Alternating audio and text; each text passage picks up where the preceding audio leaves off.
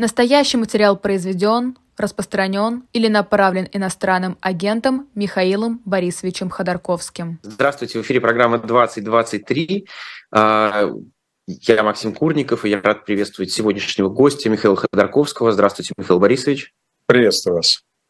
А, приветствуем всех зрителей «Живого гвоздя», слушателей приложения «Эхо» и тех, кто слушает или читает нас на сайте «Эхо». А, Байдену 80, Трампу 77, Путину 70, вам на следующей неделе 60. Вы молодой перспективный политик? Ну, если бы мне удалось в свое время родиться в Соединенных Штатах, то несомненно.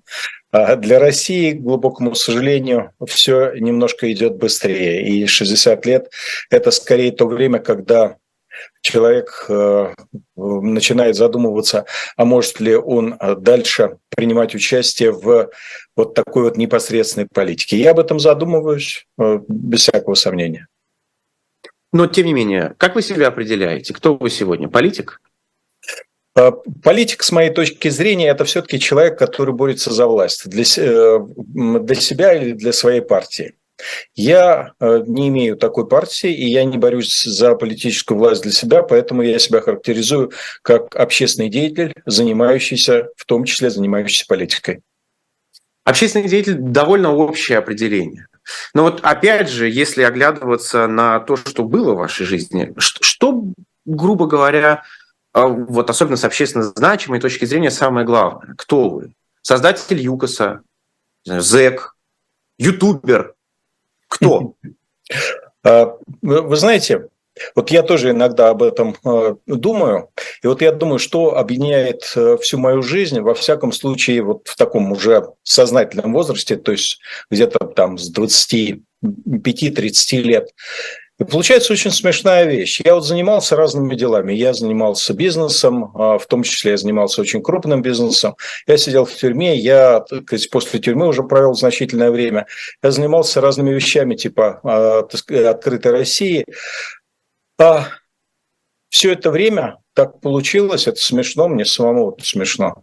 А, так получается, что всю жизнь, всю свою сознательную жизнь я борюсь за демократию и европейский путь развития России. Но так сложилось. Я, наверное, этого никогда не хотел, и, то есть никогда себе не представлял и не артикулировал. Мне всегда казалось, что я все-таки занимаюсь какой-то производственной деятельностью, там, еще чем-то. Нет. Вся жизнь – это вот борьба за демократию и европейский путь развития. Борисович, я вот в некоторых интервью, как мне кажется, вот поймал нотки у вас такие, которые очень часто можно было слышать в 90-е от самых ну, знаю, любимых передовых людей, актеров, писателей и так далее. Эти нотки такого брезгливого отношения к политике. Ну, то есть вот делать политику – это делать что-то грязно. Вам не кажется, что во многом в этом и ключик к тому, почему люди, в принципе, старались держаться от политики подальше. Вот такое к ней отношение. А, может быть, это когда-то у меня звучит, звучит я ну, не настолько хорошо а, отслеживаю свои реакции. Но нет, я... Я помню, в одном из интервью вы, вы мне буквально сказали, что вы, когда вы представляете себе избирательную кампанию, вы вспоминаете Путина, который целует ребенка в живот. Совершенно верно. А, я к политике отношусь очень серьезно. Я считаю, что э, люди, которые занимаются политикой, э, это люди, которые выполняют очень важную общественную работу. Я считаю, что каждый человек обязан часть своего времени посвящать политике, если во всяком случае он э, хочет быть субъектом своей, своей собственной жизни, а не объектом, над которыми проводят эксперименты. В то же время вот моя личная жизнь сложилась так, что э, хотя я вот как я вам говорил, получается, что всю жизнь борюсь за демократию, европейский путь развития, а с другой стороны, я никогда не принимал участие в избирательных кампаниях. Ну вот не было этого в моей жизни. А все-таки профессия политика – это тот человек, который э, который добивается власти через, э, ну, во всяком случае, демократические политики, я извиняюсь, оговорюсь, который добивается власти через агитацию своих избирателей, через то, что он проходит через выборы. Вот в моей жизни такого опыта не было, и, наверное, к 60 годам уже э, поздно э, пытаться на этом пути сделаться особенно успешно. Вот, собственно говоря, в этом смысл. Когда я говорю о том, что для меня деятельность политика – это в том числе и то, что делал Путин во время своих тогда еще избирательных кампаний, но потом уже этих избирательных кампаний не было, но тем не менее. А, я говорю о тех негативных моментах, которые есть в каждой профессии, в каждой работе, и которые настоящий профессионал должен, тем не менее, выполнять. Вот если бы Путин остановил свое, э, свое развитие, я имею в виду э, по пути авторитаризма на целовании, э, так сказать, своих детей, своих избирателей в животик, то, наверное, это ему можно было бы простить. Вот. Э, к сожалению, он пошел дальше. Э, пошел уже, так сказать, в совершенно другую плоскость. Но сейчас мы не об этом. Вот для меня эта часть работы политика, она вызывает э, ужас. Ну, наверное, в, в, каких-то других профессиях тоже есть что-то, что вызывает ужас. Борис, дальше пойдем немножко в философскую тему, но у вас была практически, был практический опыт в этом. А, политики часто берут деньги э, у больших предпринимателей. Означает ли это, что они таким образом продаются? Означает ли это, что они попадают в прямую зависимость от того, от кого они получают деньги или и любой другой ресурс? А, для каждого политика есть вот такой вот Э, очень, очень тонкий, очень, очень тонкая, очень важная грань. С одной стороны, прекрасно понятно, что если э, политик не имеет э, финансового или иного какого-то материального ресурса, то с высокой степенью вероятности он не сможет, не сможет успешно проводить свою работу. И понятно, что те люди, у которых он берет эти ресурсы, они ему дают их не просто так, они на что-то рассчитывают. Собственно говоря, когда избиратели дают своему, э, своему политику тоже какие-то деньги и взносы, они тоже рассчитывают на то, что он будет учитывать их интересы. Именно поэтому, например, американские политики считают вот, э, вот этот вот самый фандрайзинг одним из важнейших этапов своей работы, потому что без этого избиратель не считает, что это его политика. Он за него, скорее всего, э, не будет голосовать. Голосование деньгами – это самое, в общем, такое надежное и важное голосование. С другой стороны, политик, конечно, должен э, ощущать себя независимым. И вот как здесь выстраивать баланс – это решение каждого конкретного человека. Э, я знал политиков, которые э, не хотели Э, не хотели быть от кого-то в зависимости, и при этом они достигали, в общем, вполне себе понятных э, договоренностей с э, теми людьми, которые давали им деньги, в том числе со своими избирателями. То есть они говорили, вот вы мне даете деньги, я сделаю то-то и то-то. Они это часто говорили, и это правильно, когда они это говорили абсолютно публично. Другие политики, им нравилось сидеть у кого-то в кармане, потому что это выгодно, это не требует большой работы, это, в общем, позволяет жить хорошо, и ни перед кем не отчитываться, ну, потому что кроме одного своего работодателя. Такие политики, естественно, на мой взгляд, они недорогого стоят. А сегодня э, те, кто в российской, если можно назвать это политикой, да, но вот этой политической сцене, есть те, кого вы когда-то финансово поддерживали? А, а, ну, я не знаю, можно ли говорить э, на сегодняшний день, что яблоко находится на политической сцене, но, несомненно, яблоко находилось среди тех, а, э, кого я в свои годы а, поддерживал. То есть я не был единственным спонсором этой организации, но я был там одним из. Кого-то еще а, Единая Россия, без всякого сомнения, то есть э, каждая организация в, в то время, конечно, поддерживала, конечно, поддерживала Единую Россию. Другое дело, что, сами понимаете, Единая Россия от этого не считала себя чем-то кому-то обязанной. А, ну, коммунисты, я лично, и вот я лично коммунистов э, не финансировал, но при этом а, у меня были мои коллеги по бизнесу, которые поддерживали коммунистов и, так сказать, даже э, шли в, по спискам коммунистической партии в Государственную Думу, в частности, такой бывший председатель совета директоров ЮКС, как Муравленко.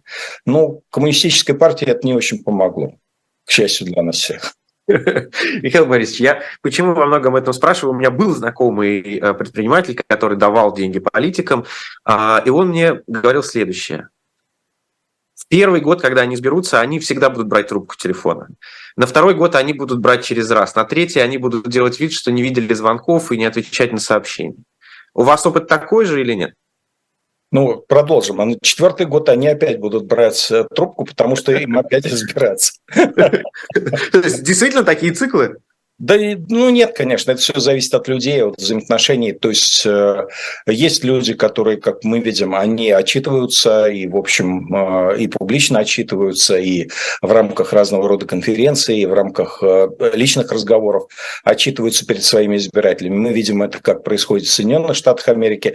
В России это шло приблизительно тем же путем. То есть, в общем, мы двигались в том же направлении. Потом, естественно, где-то на уровне 2005 года это все отрубило, но вот ну, мы двигались в том же направлении. Есть политики, которые плюют. Э, плюют на тех людей, которые им помогали, а, так сказать, плюют на своих волонтеров, плюют на своих э, соратников, которые им в какой-то момент помогли им выстроиться, э, выстроиться в, выстроить свою политическую карьеру, ищут новые союзы, считают, что таким образом, в общем, новые союзы им могут позволить забыть старые союзы.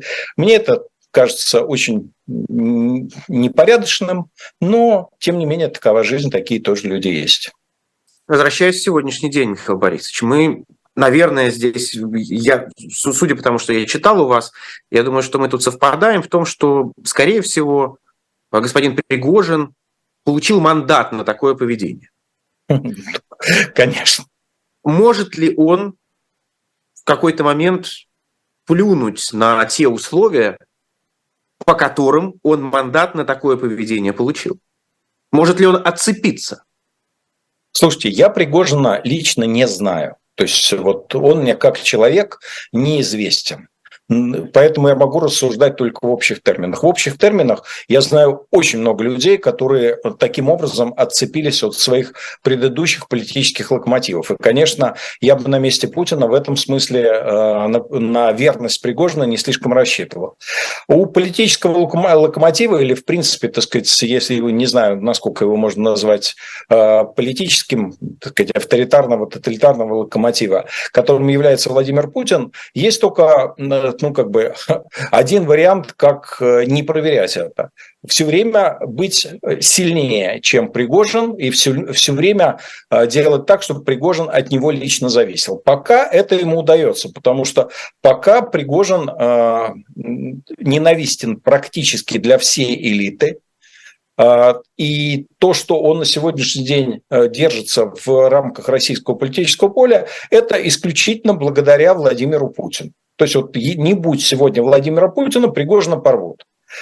А, может ли Путин сохранять такую позицию а, по отношению к Пригожину, и не сможет ли Пригожин найти для себя более э, независимую, в данном случае от Владимира Путина, роль, зависит от многих обстоятельств, в том числе от вооруженных сил Украины. И именно поэтому, когда я слышу Пригожина о том, как он хвалит Э, вооруженные силы Украины, как он, так сказать, демонстративно относится к ним э, с уважением, я думаю, что это не всегда ерничание. Это в том числе и размышление о том, что успех вооруженных сил Украины для Пригожина одновременно означает больше, до определенного момента, естественно, определенную политическую безопасность, определенную политическую нужность. И наоборот, если вооруженные силы Украины окажутся э, неуспешными, то, э, э, то Пригожин может э, и оказаться ненужным. А если он окажется ненужным, такой внесистемный элемент, естественно, будет отторгнут.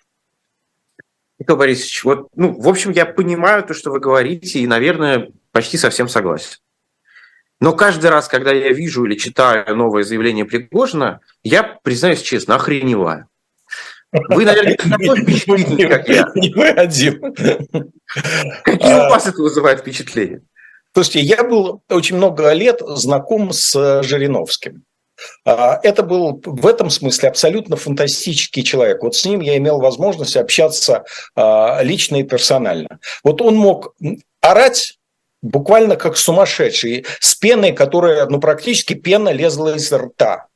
Потом поворачивается к тебе и э, совершенно спокойным голосом говорит, ну, как продолжим там разговор там, о, о пяти копейках или там о, о, о спичном коробке, не знаю.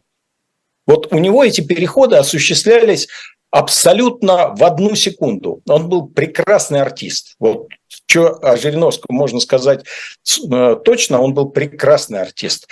А мне кажется, что Пригожин в этом смысле его наследник. Хотя до старика Жириновского ему еще далеко. Но у старика Жириновского не было своей армии. Видите, знаете, я всегда людям говорю э, такую вещь, которую, наверное, все знают, э, и о которой просто редко задумываются. Э, современный солдат способен на себе нести вооружение и боеприпасов на 40 минут боя. А у Пригожина а, есть, конечно, бойцы, но у него нет снабжения. И до тех пор, пока снабжение в руках а, Шойгу, я не знаю, там, или какого-то другого человека, поставленного Владимиром Путиным, а, эти бойцы, конечно, могут сыграть какую-то роль, но только в том случае, если им противостоят подобные же и иррегулярные силы. Угу много сейчас говорят о ЧВК. А, Михаил Борисович, у ЮКОСа своя, как бы сейчас сказали, ЧВК была, но ведь была наверняка какая-то служба охраны, которая все это хозяйство охраняла. Да, конечно, у нас э, была достаточно большая э, служба охраны, потому что у нас были взрывоопасные и пожароопасные производства. Мы старались, где это возможно, использовать полицейские силы, потому что у них, естественно, было больше полномочий и больше возможностей, но не везде это было возможно, потому что мы работали часто в таких э, труднодоступных, удаленных местах, где э, там, я не знаю, может, и был один участковый, до него еще надо было э, дозвониться, достучаться. Поэтому, да, были, э, были свои подразделения, э, которые занимались охраной, были свои подразделения, которые занимались пожарной безопасностью. В общем, все это, все это функционировало. Порядка... У них было какое-то вооружение, бронетехника, я не знаю, и так далее? А, нет, конечно, ну, в то время, э, так сказать, бронетехника не требовалась. Те люди, которые находились в штате, э, в штате э, полиция, у нас часть нашей службы безопасности находилась в штате полиции, имела ну, то штатное вооружение, которое было им положено, то есть автоматическое оружие и так сказать, пистолеты. Другая часть имела то вооружение, которое было положено частным охранным фирмам, то есть вот эти вот ослабленные стволы. И э, общая численность, по-моему, была в районе трех тысяч человек. Вот это те люди, которые занимались всей этой охраной. Но, конечно, никакого реального противостояния э, вооруженным силам государства или даже спецслужбам государства, но об этом даже говорить не стоит. Ну, Михаил Борисович, вы наверняка видите сейчас эти прогнозы, что один из сценариев возможных – это война вот таких частных военных компаний, не знаю, вот у «Газпрома» есть своя, у «Роснефти» есть своя и так далее. Вот а, они, может быть, будут бороться, что называется, если не за власть, то, по крайней мере, за защиту собственности или за какую-то чью-то собственность а, в потенциальном а, будущем конфликте. Вы этот сценарий рассматриваете как э, возможный, реальный, опять же, учитывая вот тот опыт э, охраны ЮКСа? Ну, я в данном случае рассматриваю его как реальный, в том случае, если вооруженные силы государства э, по тем или иным причинам откажутся от участия в разрешении того или иного конфликта. До тех пор, пока вооруженные силы и спецслужбы государства, как таковые, как институты, э, продолжают находиться на стороне на той или иной стороне, а вот эти вот все паровоенные формирования имеют крайне маргинальное значение. А другое дело, и вот это вот важно, что и в 91 году, и в 93 году мы видели, что а, вот эти вот а, институциональные вооруженные силы государства, они а, старались набрать дистанцию, и только неимоверными усилиями разного, рода, разного типа их удавалось в это самое противостояние вовлечь и встать, выбрать ту или иную сторону, причем э, даже, я бы сказал, бы не институционально выбрать, а выбрать на, на уровне отдельных подразделений. Вот если такая ситуация э, будет и в, ну, в будущем, когда нам придется с этим столкнуться, а это почти наверняка, что ситуация подобного рода возникнет, то тогда вот эти вот паравоенные формирования будут играть существенную роль. И те политические силы, которые не будут иметь либо собственных подобного рода формирований, либо не сумеют привлечь подобного рода формирования на свою сторону, либо не сумеют привлечь на свою сторону те или иные подразделения вооруженных сил или специальных служб, а эти силы ну, просто будут э, как бы не при делах. Хм. Михаил Борисович, это интересно. А, нас ведь пугают все демонополизации насилия, говорят, что это один из самых страшных а, моментов, которые мы видим сегодня. Но разве людей из 90-х можно напугать демонополизацией насилия? Ну, знаете, а, я бы сказал вот так, что, конечно, людям из 90-х может быть лучше, чем многим детям цветов последующем. А, Ух, какой эйджизм слышно. Так. Да, да, да, да, да. Вот. Ну, в обратную сторону я хочу обратить внимание, да.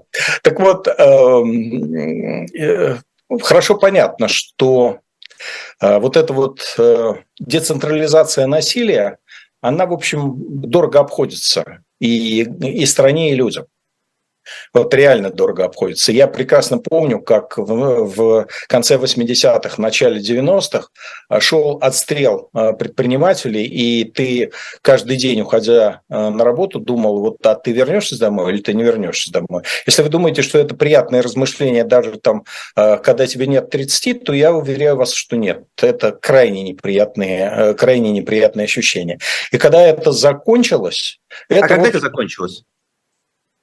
Знаете, в... Это закончилось, когда вы стали, грубо говоря, самым на вершине пирамиды, вот этой э, бизнес-пирамиды э, всей страны?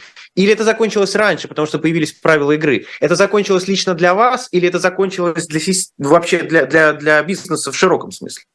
Это закончилось э, э, вот для крупного бизнеса где-то в середине 90-х, то есть даже, я бы сказал бы, в начале, я не помню точно, это был, по-моему, 93-й год или 92-й, а, когда состоялось э, такой общее обсуждение и общая договоренность о том, что силовые методы – это, в общем, вещь, которая не должна применяться. Помнился гимн этого времени «Братва, не стреляйте друг в друга». Ну, это в некотором смысле, но это для братвы, а, так сказать, для братва еще продолжала стрелять друг в друга достаточно mm-hmm. долгое время. И э, я могу сказать, что с этого момента, конечно, э, количество э, крупных предпринимателей, которые оказались ну, по тем временам крупным, понятно, что по нынешним временам это, в общем, мелкие и средние, но по тем временам они выглядели как крупные. Но количество э, э, их, которые были убиты, в общем, резко пошло вниз, резко пошло вниз. Но вся эта стрельба еще продолжалась практически до 90 97-98, может быть, э, года. Вот с окончанием кризиса а стрельба в целом а, более-менее прекратилась, потому что, и здесь по понятным причинам абсолютно, потому что у государства получилось, э, появились деньги на то, чтобы содержать э, э, достаточно платить структурам безопасности, и система стала постепенно выстраиваться. И, конечно, в начале 2000-х у меня была полная уверенность, что государство вполне себе становится государством европейского типа. Но потом пошло назад, и мы с вами увидели, как а, в, в десятых годах, ну, может быть, во второй половине десятых годов стрельба опять началась, и, в общем, она идет, а, я бы сказал бы, не менее интенсивно, чем в середине 90-х. Сейчас уже не менее интенсивно. Да, конечно. Ну, сейчас-то, сейчас-то вообще отстрел идет такой, ну, достаточно массовый. Знаете, как говорится, где спрятать труп, это в горе трупов. Вот сейчас э, просто не все э, до конца понимают, какое количество людей отстреливается не э, на полях, что называется, сражения, а просто в ходе, э, так сказать, разборок. Этот процесс сейчас достаточно, на мой взгляд, достаточно серьезный. Еще одна тема, о которой хочу успеть поговорить э, с вами.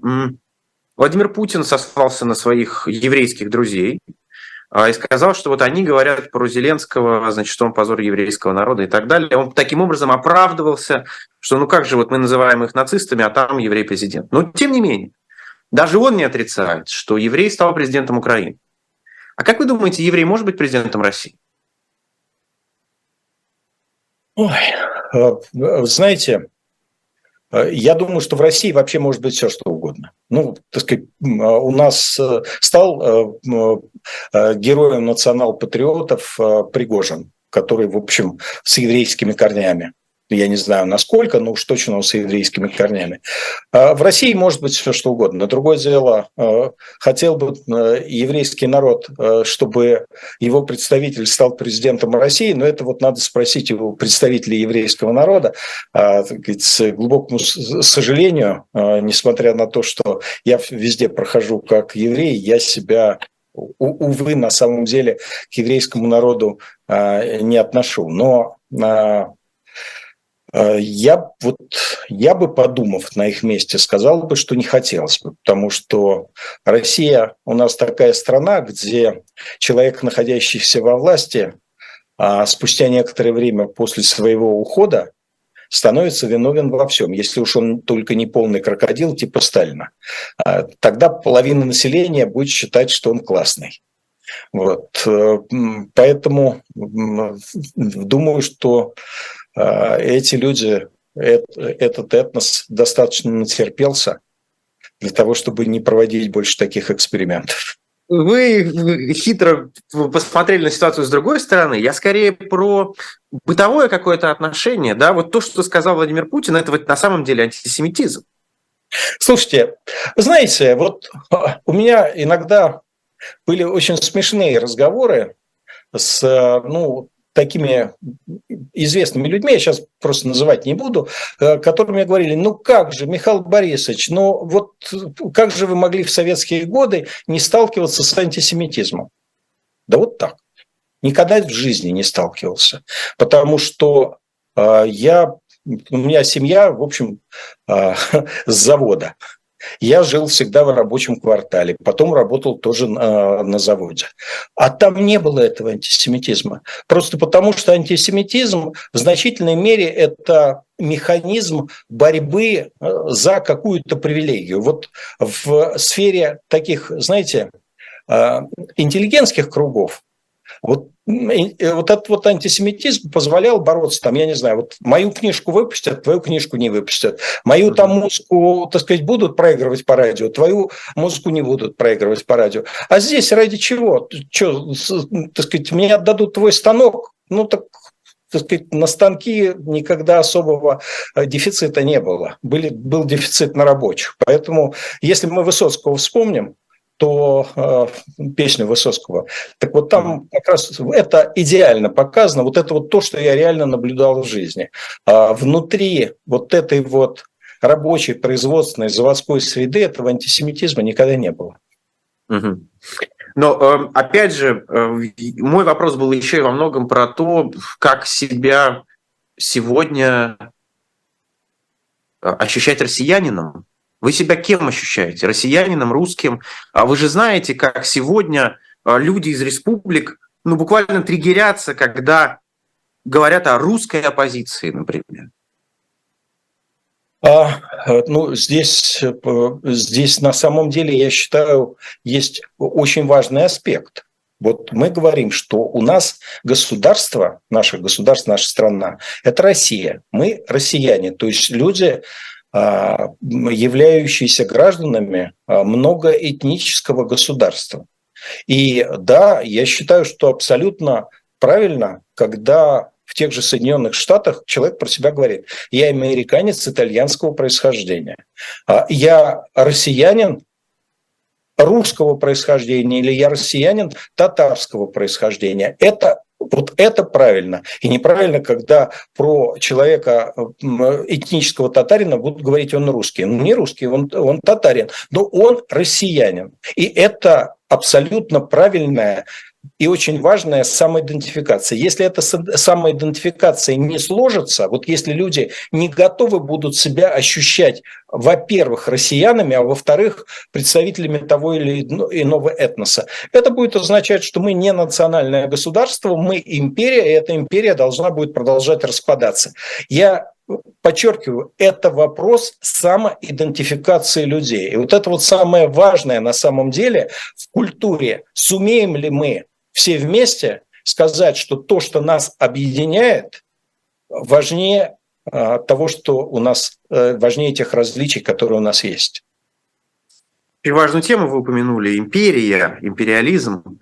А, если я не ошибаюсь, это был господин Акунин в Брюсселе, кто сказал, что не верит, к сожалению, то есть он хотел бы, но не очень верит в настоящую федерализацию России. Да, опыт 90-х научил нас, что обязательно возникнет какой-то регион, который захочет большего, независимости большей. И Москва в какой-то момент будет вынуждена эту независимость тем или иным способом подавлять. И, соответственно, Россия снова зайдет на круг империи и не сможет а, быть э, федерацией. Вы согласны с таким сценарием? Ну, я бы сказал, бы, я согласен с опасениями, э, с опасениями в этом отношении. Да, такие опасения должны быть. Да, очень важно эти опасения учитывать. Но э, я верю в федерализацию. Я считаю, что это единственный путь для не только сохранения страны, может быть, это не самое важное.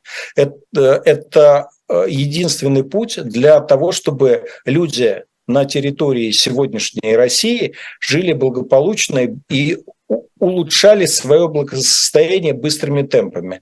Если страна распадется, вот если эту, э, эту федерализацию не удастся провести эффективно, или если страна останется сверхцентрализованной, люди будут жить очевидно хуже. Вот просто очевидно хуже. Те, кто это не понимает или говорит, что не понимает, он либо, а, давайте скажем вежливо, не до конца экономически подкованный человек – либо он лжец. Вот я видел за последнее время целый ряд лжецов, которые, имея достаточное образование, достаточное понимание а, экономических реалий а, нашей страны, говорили о том, что а, распад России, он принесет людям только благо. Ребята, до тех пор, пока в стране тоталитаризм, никакого распада не будет. А в тот момент, когда этот распад станет возможен, потому что страна демократизируется, этот распад принесет только несчастье людям, находящимся на этой территории. Поэтому наша задача сделать все. Но это должен быть их выбор. Наша задача сделать все, чтобы убедить людей, убедить людей, том, что этот, э, этот распад, это для них вредно. Могут ли люди сделать иной выбор? Да, но при этом три условия. Они должны быть информированы, выбор должен быть свободным, и те люди, которые не согласны с этим выбором, но проживающие на этих территориях, должны получить все необходимые гражданские права, защиту своих личных человеческих прав вне зависимости от того, что у них выбор другой. Хотят уехать, должны получить возможность уехать без ущемления своих прав, хотят остаться, должны иметь возможность остаться без ущемления своих прав. Вот если эти три условия выполняются, все окей. Решили, вышли, дальше живут так, как считают нужным. Если эти условия не выполняются, а просто собирается некая группа людей, типа вот Кущевки говорит, и мы хотим, чтобы вот э, контролируемая нами территория контролировалась только нами, и никто в это не вмешивался. Какой в, этом, а, в этой ситуации выход? Я повторю то, что я сказал а, в свое время Альбац. Единственный способ Если есть люди, которые пытаются недемократическим э, способом против желания большинства отделить какую-то часть территории существующей страны, с этими людьми разговор может быть только очень жесткий, военной силой. Михаил Борисович, э, Советский Союз распался в некотором смысле из инициативы всего лишь нескольких республик. Многие республики даже не, не могли подумать об этом. Но произошло то, что произошло, они получили шанс. А, Советский Союз действительно распался а, вне всякой, вне всякой а, достаточно демократической процедуры. И результат этого, к глубокому сожалению, тот, который мы видим сегодня – То есть вам кажется, тогда было запрограммировано, это не результат политики нынешнего режима? Это, конечно, результат политики нынешнего режима, но мы же с вами понимаем превосходно, что нынешний режим не был волен а, принимать то или иное решение. Он мог а, его не принимать, но он решил воспользоваться теми а, интенциями, которые были внутри, внутри общества. Вот он, этот режим, этими страхами, этими недовольствами, этими затаенными мечтаниями воспользовался, мог не воспользоваться, но он ими воспользовался. А заложено это было в свое время. Если бы это было проведено более демократическим путем, я не знаю, могло ли это пройти более демократическим путем. Может быть, нет. Может быть, это все было предопределено. Знаете, не всегда человек может сделать так, как было бы, а, было бы правильно.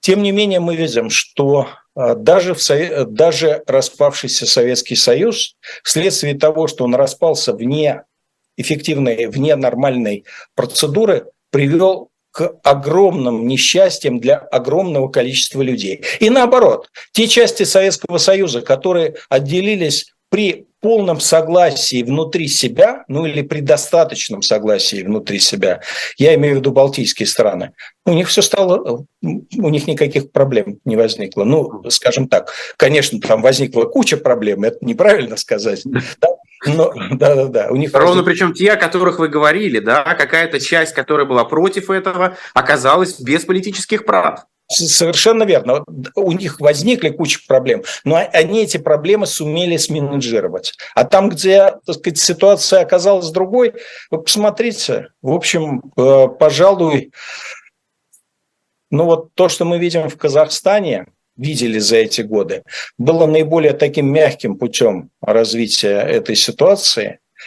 А, и то, и то куча проблем, и то куча проблем. В общем, а, мне кажется, что если мы говорим не о таком вот взрыве, а, как был в Советском Союзе, а о более менеджируемой ситуации, то желать вот такого бесконтрольного распада страны – это большая ошибка. Другое дело, что чем дальше Путин остается у власти, чем дольше Путин остается у власти, тем вероятность такого взрыва больше. И это, собственно говоря, то, что я говорил, выступая здесь на нескольких конференциях, я говорил о том, что, ребята, если вам так нравится идея распада России – если вы не видите те проблемы, которые вследствие этого будут у россиян, у вас, да, то самый хороший путь для вас – сохранить власть Путина еще лет на 10. Михаил Борисович, э, наверняка вы, так же, как и многие сегодня, постоянно несколько раз в день читаете новости про украинское контрнаступление. Как вы его видите? Что вы от него ждете? Ну, я не военный эксперт. Э, Естественно, но политические последствия вы можете оценить. Да, начну с этого. И поэтому я не знаю, какая потенция есть еще у украинских вооруженных сил. Насколько то, что происходит, является окончанием а, того наступления, которое, а, о котором так долго говорили. То, что я могу сказать с высокой степенью уверенности, что если бы если это окончание возможностей украинских вооруженных сил, то, скорее всего, к, к концу этого года будет та или иная форма попытки установления перемирия. Если же это не Э, не итоговый результат. Если же у украинских вооруженных сил есть дополнительные возможности, то, конечно, наилучшим, наилучшим для России, для российской демократии а, вариантом было бы, если бы, грани... Э, если бы Украина смогла выйти на границы 1991 года, показав полное банкротство путинского режима, и тогда а, новая власть в России могла бы начинать, в общем-то, с чистого листа, а не брать на себя ту огромную политическую ответственность и огромный политический ущерб, который придется брать, выстраивая а, взаимоотношения с Украиной, если, если военные действия завершатся, скажем так, не на границах 1991 года. Вы так же, как и многие, кто комментирует эту ситуацию, считаете, что поражение в этой войне равнозначно поражению путинского режима, в том смысле, что он не устоит в случае поражения? Я не готов, э, я не готов про это говорить определенно. Я могу сказать, что, конечно, поражение в этой войне сильно ослабит путинский режим. А насколько сильно ослабит, сумеет ли оппозиция воспользоваться ослаблением путинского режима, мне сказать сложно. Это от, зависит от очень, много, от очень многих обстоятельств. И история показывает, как как развитие событий, когда режим сохранял свою власть, так и развитие событий, когда режим терял свою власть после, после проигранной войны. Но то, что он будет пребывать в ослабленном состоянии, совершенно точно. Это не факт, что это хорошо для россиян, просто потому что а, ослабленный режим в таких ситуациях начинает э, себя усиливать с помощью репрессий. Это, в общем, тоже вполне возможное развитие событий. Но что я могу сказать с полной уверенностью? Уверенностью, что этот режим окончится после ухода Путина а, с высокой степенью вероятности после ухода Путина из жизни, с очень небольшой а, долей вероятности после ухода Путина из а, политической жизни. Вот в этот момент этот режим рухнет, потому что этот режим сугубо персоналистский, и вероятность его продления за срок жизни Владимира Путина, она близка к нулю. Михаил Борисович, хочу из Украины чуть-чуть севернее, про Беларусь, и точнее про белорусов. А, ПАСЕ выпустила документ, где говорит, белорусский режим, Лукашенко и белорусы – это, что называется, разные сущности. И мы понимаем, что санкции против Лукашенко не должны причинять неудобства белорусам, которые э, вот сейчас в Европе. Насколько это важное заявление, на ваш взгляд? Насколько такое можно сказать о россиянах? Это очень важное заявление, и это очень важный успех а, а, белорусской оппозиции, команды а, Тихановской. Они молодцы. Нам в этом смысле надо у них учиться, брать пример глубокому сожалению, для россиян все это э, существенно сложнее. Связано это с тем, что, во-первых, Россия страна-агрессор, в отличие от э, Белоруссии, при всех. Беларусь агрессор. Она соагрессор, но тем не менее все прекрасно понимают, что агрессор э, все-таки Россия, путинский режим, а режим Лукашенко престижной. Это общее восприятие гражданского общества в Европе, и на самом деле это справедливое восприятие. Во-вторых, это тоже важно. А, Лукашенко в свое время допустил большую ошибку, позволив а, представителю оппозиции получить национальную легитимность в ходе национальных выборов. Вот наличие а, такого политического представителя с национальной легитимностью является для а, белорусской оппозиции большим преимуществом, которое позволяет им выстраивать а, взаимоотношения с европейскими институтами, с национальными правительствами гораздо более эффективно, чем то, что получается у оппозиции российской. Тем не менее, вот те шаги, которые были предприняты за последнее время, я имею в виду э, Берлинская декларация, которая продемонстрировала наличие у значительной части оппозиционной части российского общества общих ценностей с э, европейским гражданским обществом. А, встреча в Брюсселе, брюссельский диалог, который продемонстрировал, что а, брюссельские институты, гражданское общество, европейское гражданское общество, которое представляет Европейский парламент, оно восприняло этот месседж и готово вступать в диалог. Сейчас осталось последнее и самое главное – а, нахождение политического представителя. И вот я очень надеюсь, что мы имеем а, на сегодняшний день прототип этого политического представителя. Это Российский комитет действия, в состав которого входят большинство влиятельных политических э, представителей влиятельных политических сил э, России, людей, представляющих, ну, в общем, э, наиболее существенные, существенные отряды оппозиции. И я очень надеюсь, что те вот из этих влиятельных отрядов, которые еще не представлены, а, присоединятся к этому коалиционному органу. И тогда мы сможем иметь э, политического представителя, как его на сегодняшний день имеет э, Беларусь. Михаил Борисович, про этот брюссельский диалог хочу вас спросить, насколько неожиданным было для вас, что одной из самых острых тем, которая вот будет там непосредственно ощущаться, будет тема представленности представленности женщин, представленности национальных меньшинств, а, вот, этот, вот эта феминистская повестка? Ну, вы знаете, я бы не сказал, что это все-таки была самая острая проблема. Мы увидели, что... Я не сказал, что самая острая, но одна из самых таких заметных.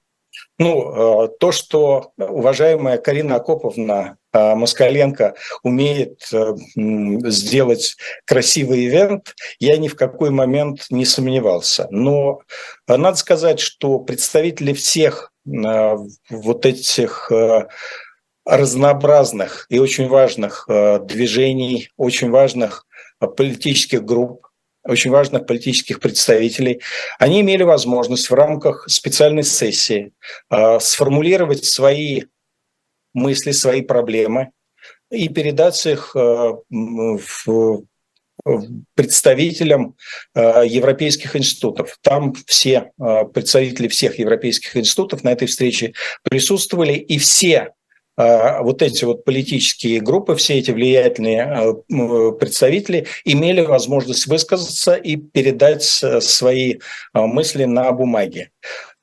Теперь важно их реализовывать. Для этого планировалось создание, и планируется, насколько я знаю, планируется создание специальной рабочей группы для диалога, для диалога российской э, демократической оппозиции и европейских институтов, Европейского парламента.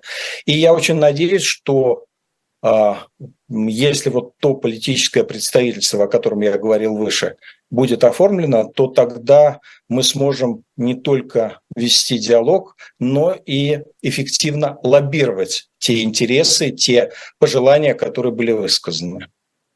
Интересно, а вы какие-то ну, для себя, может быть, выводы сделали? Вот теперь на ваших мероприятиях будет обязательно квота для женщин, для ЛГБТ, для нацменьшинств? Знаете, Э, возможно, я в данном случае являюсь э, э, таким немножко радикальным человеком, но я считаю, что мы не должны рассматривать вот этот вот аспект как определяющий. То есть мы не должны рассматривать аспект Э, гендерный или какой-то другой, как определяющий для принятия э, общих политических решений. Эти меньшинства, если они ощущают... Женщины не меньшинство. но тем не менее тоже представлены меньше. Я договорю. Эти меньшинства ага. или те группы, которые ощущают себя а, ущемленными в своих правах и которые считают необходимым иметь своих политических представителей, должны иметь возможность этих политических представителей им э, получить. Эти политические представители без всякого сомнения должны принимать участие в, э, в круглом столе. Я это вот любые подобные мероприятия, я их называю круглым столом. Вот они должны иметь свое место за этим круглым столом. Если существенная часть людей я извиняюсь, не все женщины, конечно, а только та часть женщин, которые считают, что вот их повестка недостаточно представлена. Не все, а, так сказать, иные меньшинства, а только та часть меньшинств, которые считают, что их, э, э, их интересы недостаточно представлены. Они имеют возможность выбрать своих политических представителей, и эти политические представители должны э, представлять их за любым круглым столом, который собирается. Их необходимо выслушивать, их позиции необходимо учитывать. Насколько учитывать их позиции? Это зависит от формы этого диалога. Если, ну или многостороннего э, диалога, извините за такую э, неуклюжую формулировку. Так вот, э, если это та форма, о которой говорит Владимир Путин, что демократия – это тогда, когда меньшинство подчиняется большинству, но ну, это одна история. Если это история, которую мы понимаем как современную демократию, как способ сосуществования меньшинств, то, естественно, каждое меньшинство или каждая влиятельная политическая группа а, должна быть представлена, их мнение должно быть учтено в рамках консенсуса. Вот а, наша задача. Но, конечно, а, попытка навязать какую-то повестку какого-то из меньшинства а, как определяющую, как гарантирующую а, решение, это неправильно. И я, естественно, а, считаю, что вот то, что мы видели в Европейском парламенте, это вот уже такая отработанная процедура, когда все имеют возможность высказаться, все имеют возможность отстаивать свою точку зрения, но навязывать свою точку зрения не получается. Ну, Михаил Борисович, вы каждый раз говорите меньшинство, и меня немножко пугает даже, как, как женщины, которые нас слушают, на это реагируют, ну просто потому, что они не меньшинство. Я, я еще раз хочу обратить ваше внимание, что я специально оговорился. А, во-первых, угу. меньшинство Хорошо.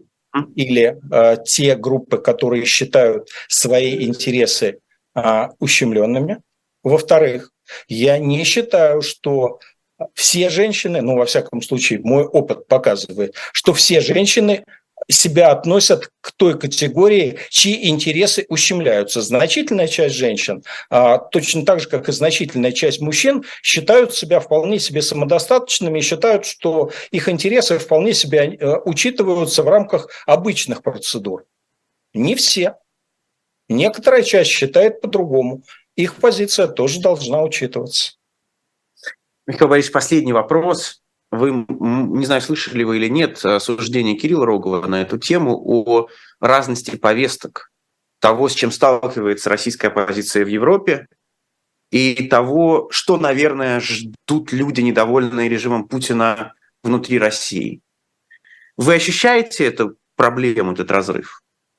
Ну, без всякого сомнения, э, та повестка, которая есть у людей, оказавшихся за пределами Российской Федерации, она отличается от той. Э, от той повестки, которая есть э, у людей, находящихся и борющихся режимом, с режимом в, в границах Российской Федерации. Без всякого сомнения, условия отличаются.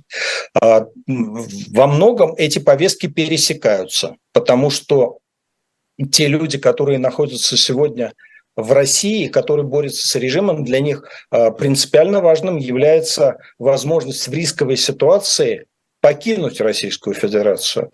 А для них очень важным является медийная поддержка, а, скажем так, создание публичного резонанса, который на сегодняшний день им возможно создать только из-за пределов Российской Федерации. Для этих людей также важна для многих людей на самом деле, это миллионы людей, для них важна возможность ездить или знать о проблемах или просто встречаться со своими родственниками, находящимися за пределами Российской Федерации, а на сегодняшний день эти возможности ограничены вследствие там э, санкционного давления или вследствие, э, вследствие так сказать, э, скажем так, общей атмосферы. Поэтому есть вопросы, где повестки пересекаются, есть вопросы, где э, повестки различные. И именно в этом состоит задача, на мой взгляд, а, сегодняшняя российская позиция, в том числе той ее части, которая находится за рубежом, это отслеживая одну повестку, не забывать о другой. Это трудно делать, да, своя рубашка ближе к телу, да, те люди, которые к тебе могут прийти и постучаться вот прямо вживую, наверное, а, их, а, их проблемы воспринять легче, чем те проблемы тех людей, с которыми ты либо переписываешься, либо читаешь их в комментариях, либо видишь в рамках а, видеоконференции. Но это необходимо. Спасибо большое. Михаил Ходорковский был в эфире программы 2023. Напомню, что все расшифровки эфиров можно читать на сайте Эхо. До свидания. Спасибо большое. До свидания.